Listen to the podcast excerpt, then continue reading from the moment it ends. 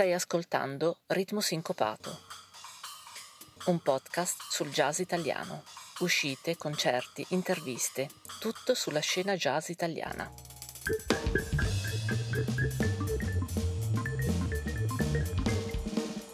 Mettiti in contatto con noi, ci trovi su facebook.com slash ritmo.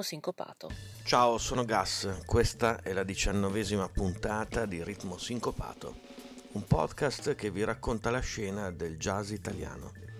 Intervisteremo Franco D'Andrea e Banda Maie, vi segnaleremo le news in collaborazione con Italia Jazz e sentiremo come al solito le novità in uscita. Benvenuti!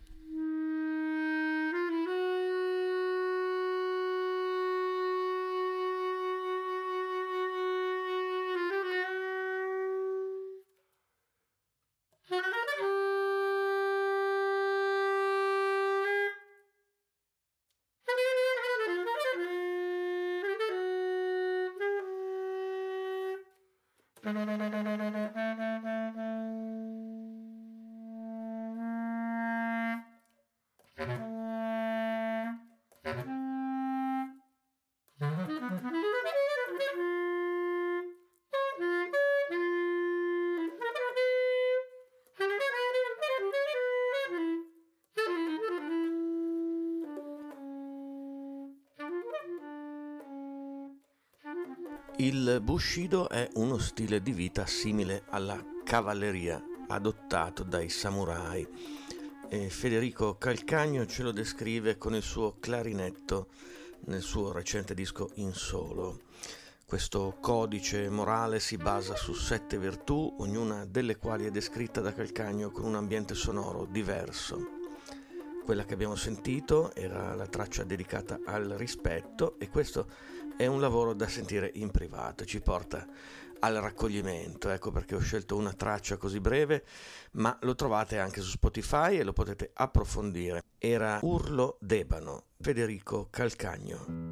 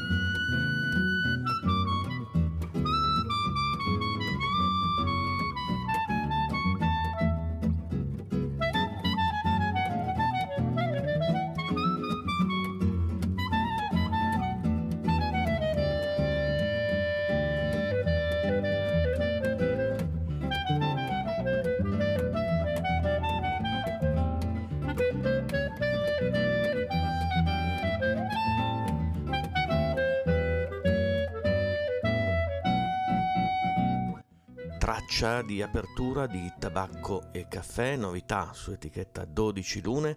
Questo è il trio con Gabriele Mirabassi al clarinetto, Nando Di Modugno alla chitarra, Pierluigi Baldacci alla batteria. E ho scelto questa traccia perché mi pare particolarmente primaverile come un vento tiepido e questo era un pezzo di Toninho Horta, un luminare della chitarra brasiliana. Nel disco ci sono influenze folk, non solo sudamericane ma anche mediterranee. Cercatelo in streaming, si chiama Tabacco e Caffè.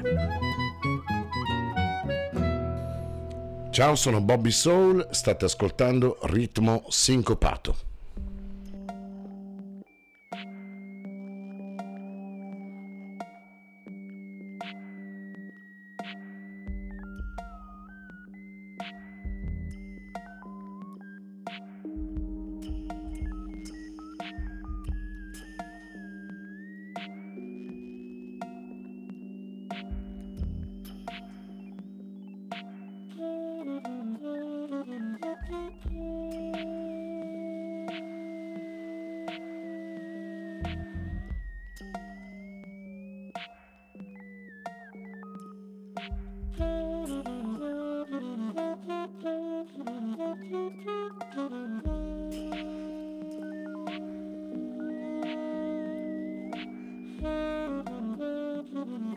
Thank you.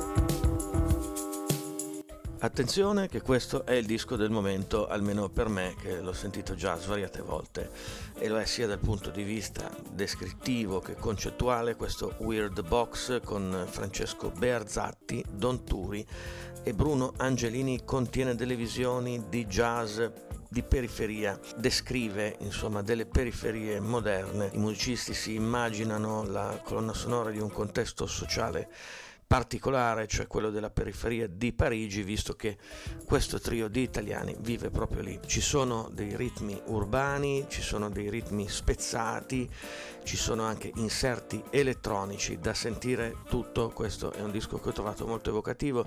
In uscita il 2 aprile su Awand Record erano i Weird Box. Sono Enrico Rava, stai ascoltando Ritmo Sincopato.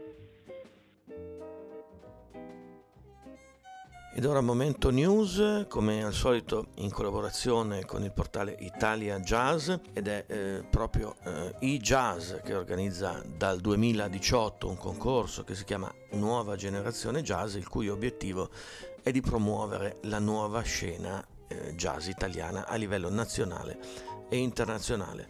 Questo è supportato dal Ministero della Cultura ed è organizzato in collaborazione con altre realtà per esempio l'associazione dei musicisti di jazz, MidJ, e quella delle etichette italiane di jazz, ha dei DJ che produce ogni anno anche la compilation delle band selezionate. A valutare e selezionare le band su oltre 50 proposte arrivate è una specifica commissione.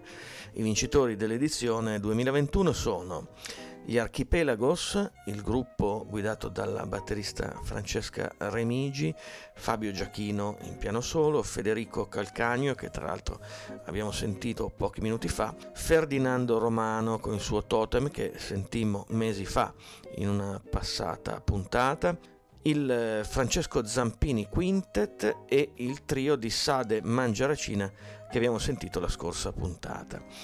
Insieme a queste sei band vincitrici, Nuova Generazione Jazz si arricchisce anche delle due musiciste vincitrici rispettivamente del premio internazionale Massimo Urbani e del premio Taste of Jazz, cioè Sofia Tomelleri e Anais Drago. Mm, a tale proposito vi abbiamo linkato pochi giorni fa una bella intervista appunto ad Anais Drago la ritrovate agilmente sulla nostra pagina Facebook. Per ulteriori informazioni su nuova generazione jazz, italiajazz.it.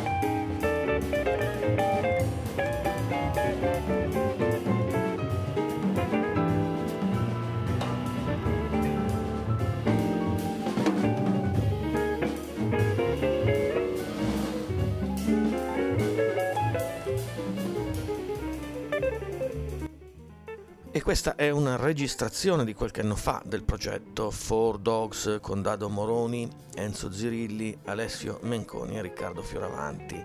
Ma anche se è una registrazione datata, è uscito da poco.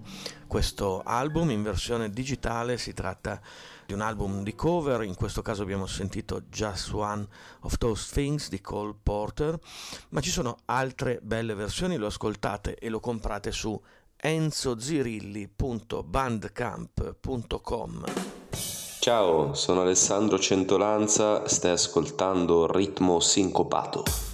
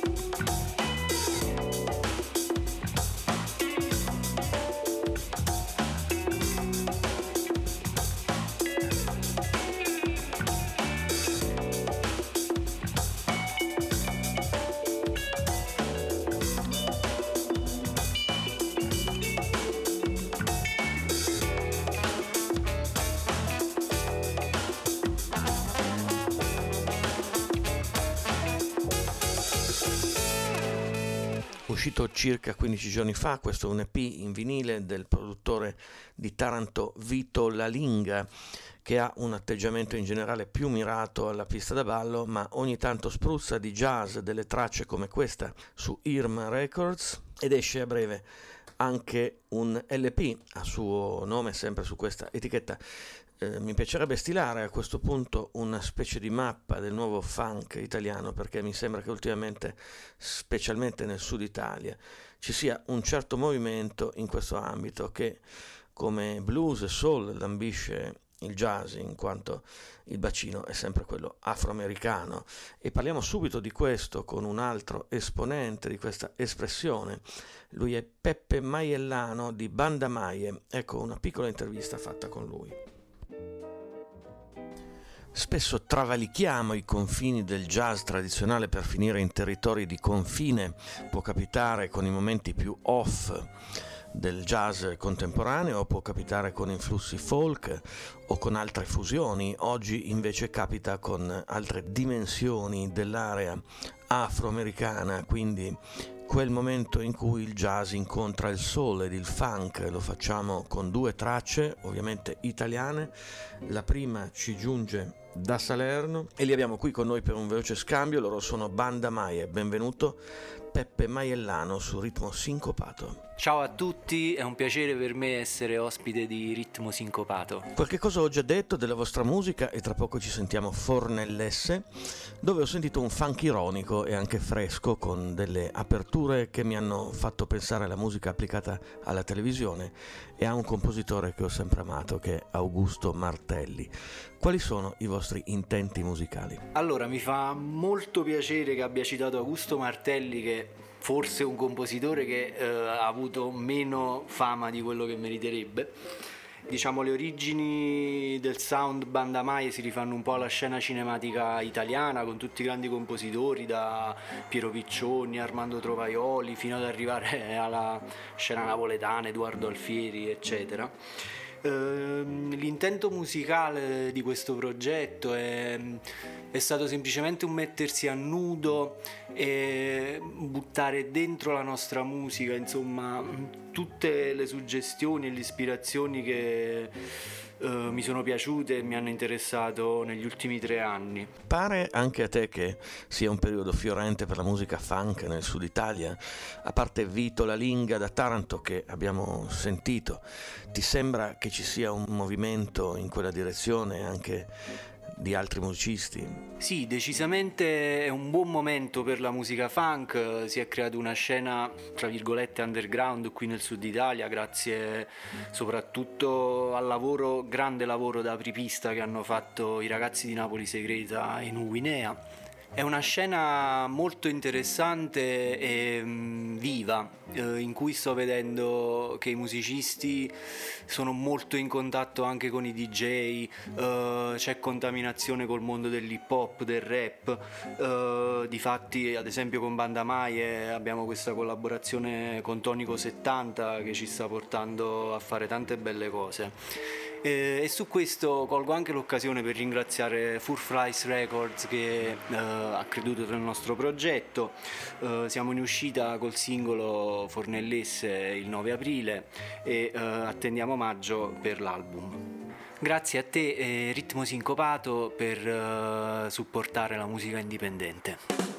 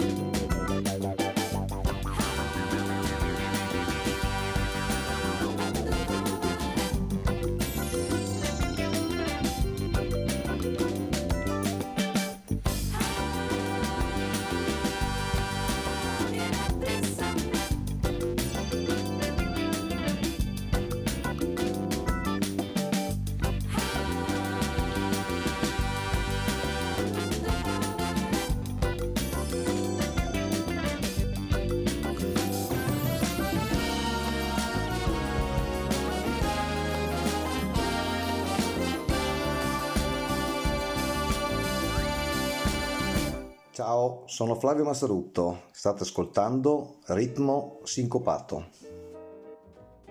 Uno degli attori principali della scena del jazz italiano ha da poco festeggiato il suo compleanno.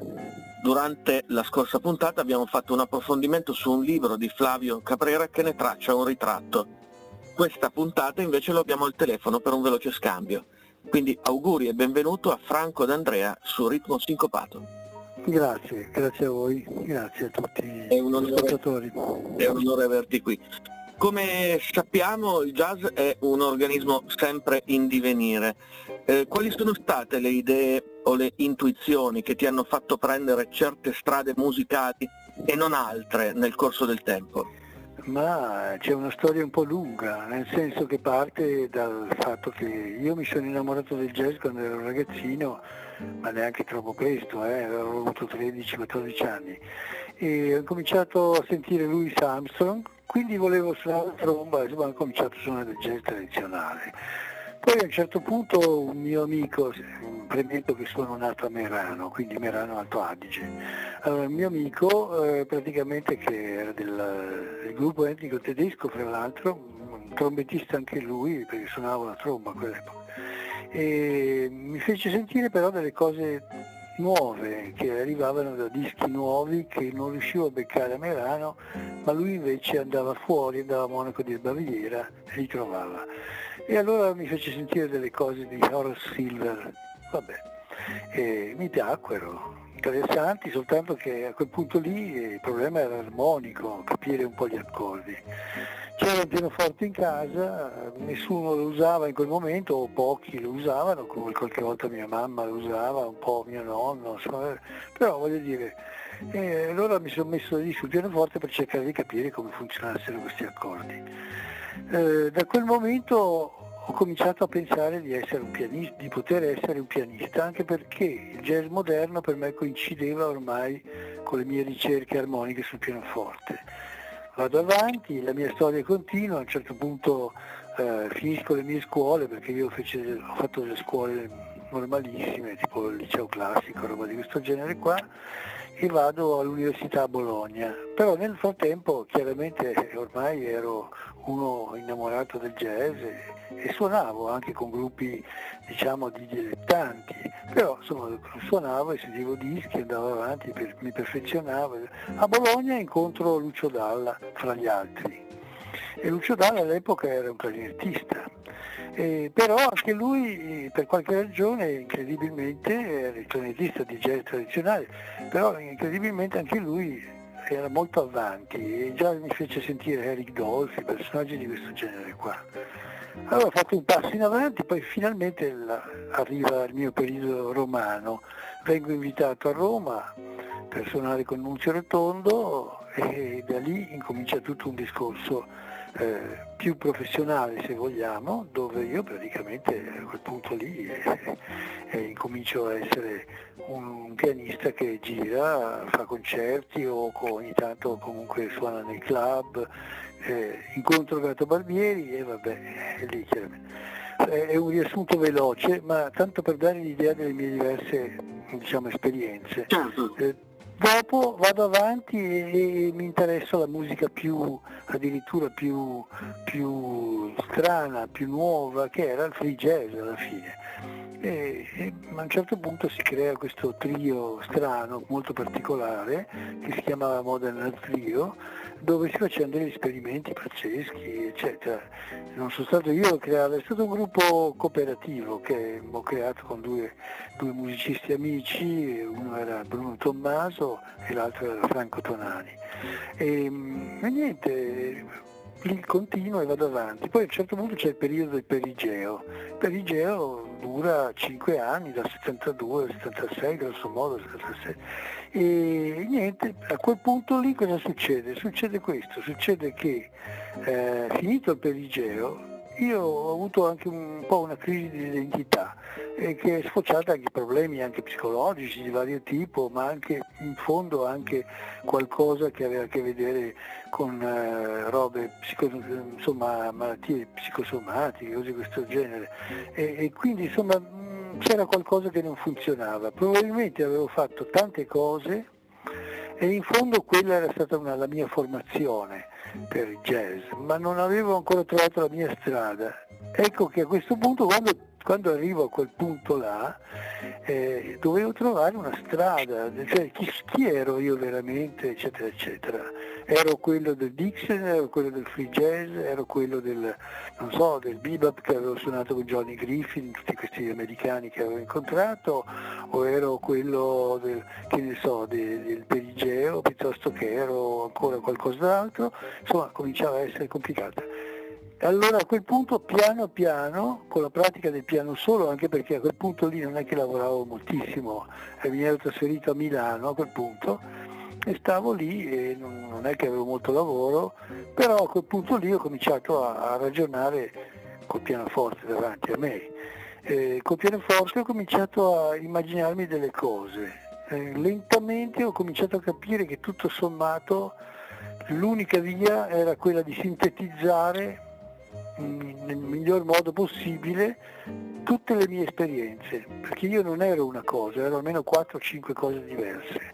A quel punto lì, eh, riuscendo a sintetizzare queste varie esperienze piano piano, che è avvenuto prima con i due piani solo diciamo, dell'anno, primi anni 80, che feci con la Red Record, diciamo, con Sergio Veschi produttore, e poi piano piano col quartetto che ho messo su con Tino Tracanna, Tilio Zanchi e Gianni Cazzola, mm-hmm. eh, piano piano si è creata la mia musica e la mia musica è in realtà alla fine una sintesi di tutte queste cose che pregresse che però a quel punto si sono coagulate in qualcosa di, di, di, diciamo, di coerente però eh, ci sono tutti questi umori messi insieme, però sintetizzati a modo mio, insomma, e lentamente a quel punto lì la mia musica ha cominciato a decollare ed è diventata veramente la mia musica che è anche quella di oggi, in fin dei conti.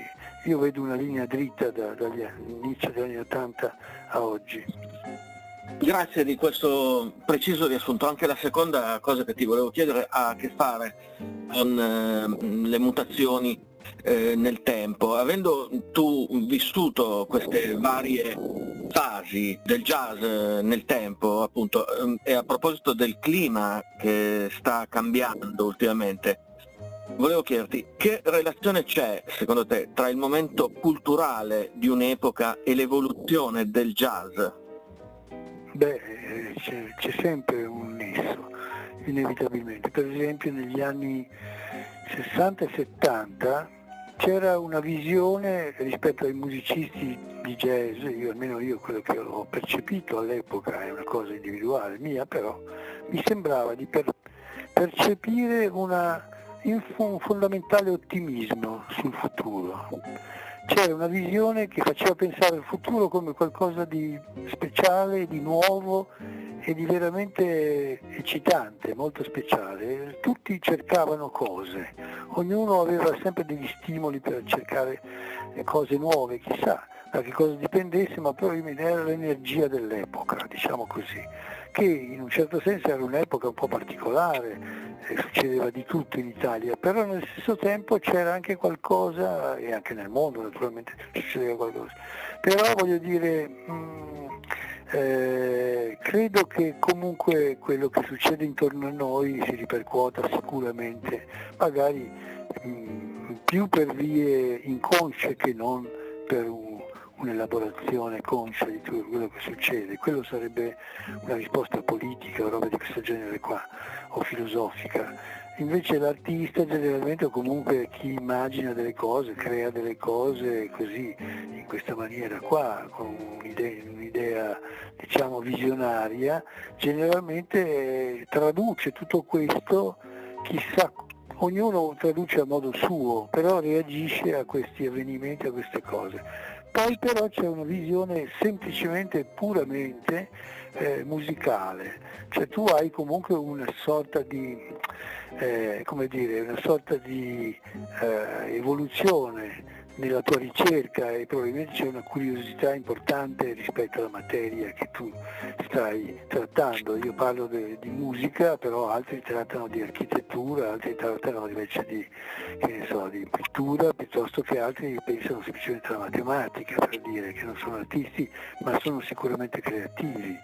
Ecco, e, mh, voglio dire, c'è anche questo aspetto qua puro. Per esempio Stravinsky era uno di quelli che, che pensava e diceva mh, con molta chiarezza e anche un attimino con una certa, una certa come dire, eh, qualche tipo di, di cinismo, eh, diceva, bah, diceva la musica in fondo rappresenta solo se stessa, punto, e finiva lì. Cioè, come dire, noi, eh, mi dite che la musica ha delle influenze da qualcosa di esterno, no, io non ci credo.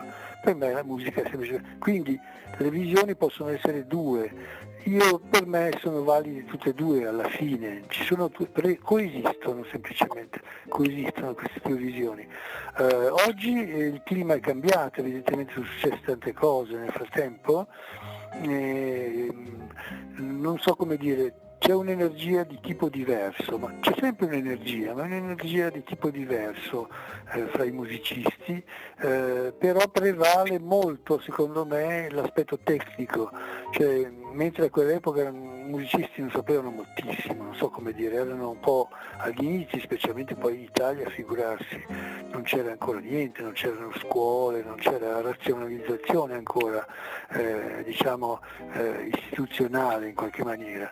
E quindi ognuno cercava di trovare la sua strada sentendo i dischi o cercando di sentire dei concerti, cercando di capire anche a orecchio alcune cose, compagnia bella. Adesso ci sono veramente tanti mezzi, tante possibilità e qui siamo nel campo chiaramente della musica pura, non stiamo parlando di ripercussioni sociali eccetera eccetera. Però voglio dire in questo senso qua eh, sicuramente c'è stata una, una, crescita molto forte, specialmente secondo me in Italia, perché magari nel resto d'Europa un tantinello più avanti erano su queste istituzioni musicali anche riguardanti il jazz. Eh, L'Italia a un certo punto, secondo me dagli anni 80, anni 90, ha cominciato a essere a decollare dal punto di vista del livello internazionale. Cioè abbiamo dei musicisti anche giovani, eh, relativamente giovani, mettiamo quarantenni ma anche ventenni, che ormai sanno veramente tantissime cose di questo linguaggio che è il jazz. E l'hanno imparate magari, che ne so, in qualche scuola oppure l'hanno imparate più che sul campo, le hanno imparate magari appunto, eh, che ne so, frequentando dei conservatori dal momento in cui il jazz è entrato nel conservatorio per esempio, oppure prima eh, c'erano delle scuole di, di, di, jazz, per esempio è famosa quella del Testaccio a Roma, che è credo la prima scuola di jazz che mai esistita, che c'era già insomma, intorno agli anni 60-70 ed era diciamo, molto avanti rispetto a altre, altre scuole. Comunque è, è, un'altra situazione, siamo più in una situazione molto di grande capacità tecnica e non intendo tecnica semplicemente tecnica strumentale, tecnica musicale cioè questi ragazzi conoscono molto bene un sacco di cose, l'hanno imparato tantissime cose, per carità anche loro sentono comunque i concerti, sentono i dischi, eccetera, eccetera. però ehm, hanno avuto più possibilità di potersi, eh, dire, potersi informare su certe tecniche eh, con, diciamo, con, con, qualcosa che, che potesse eh, aiutarli sotto questo aspetto, al di là dell'orecchio e del talento individuale. Ecco, questo parliamo come musica.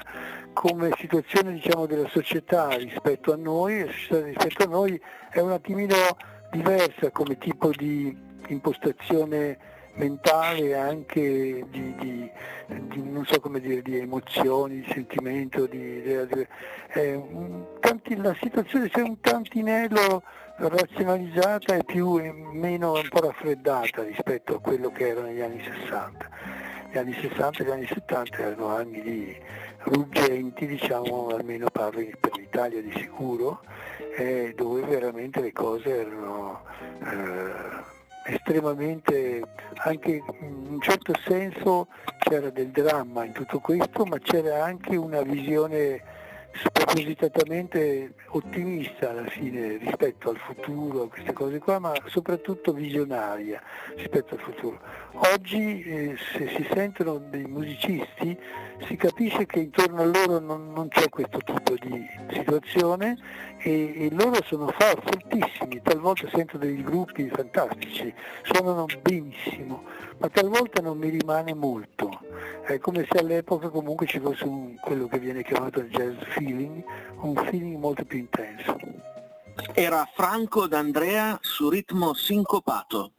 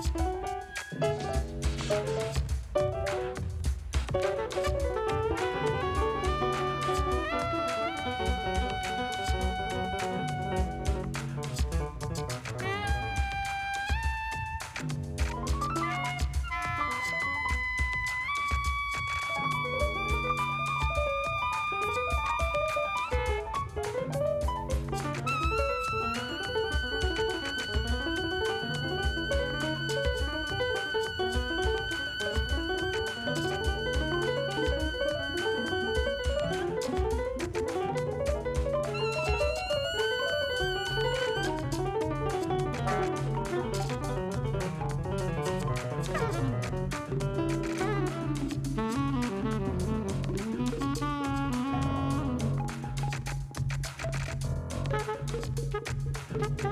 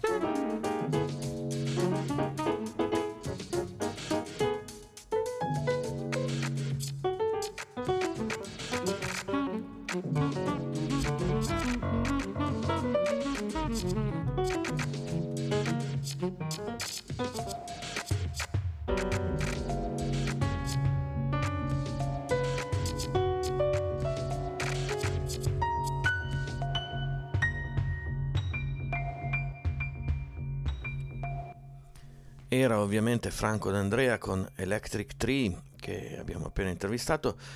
Tra 15 giorni circa una nuova puntata del nostro spin-off Selezione Speciale e poi una nuova puntata della serie regolare tra un mese circa. Seguiteci sui soliti canali e inviate subito questa puntata a qualche vostro amico amante del jazz. A presto! Mettiti in contatto con noi, ci trovi su facebook.com slash ritmo sincopato.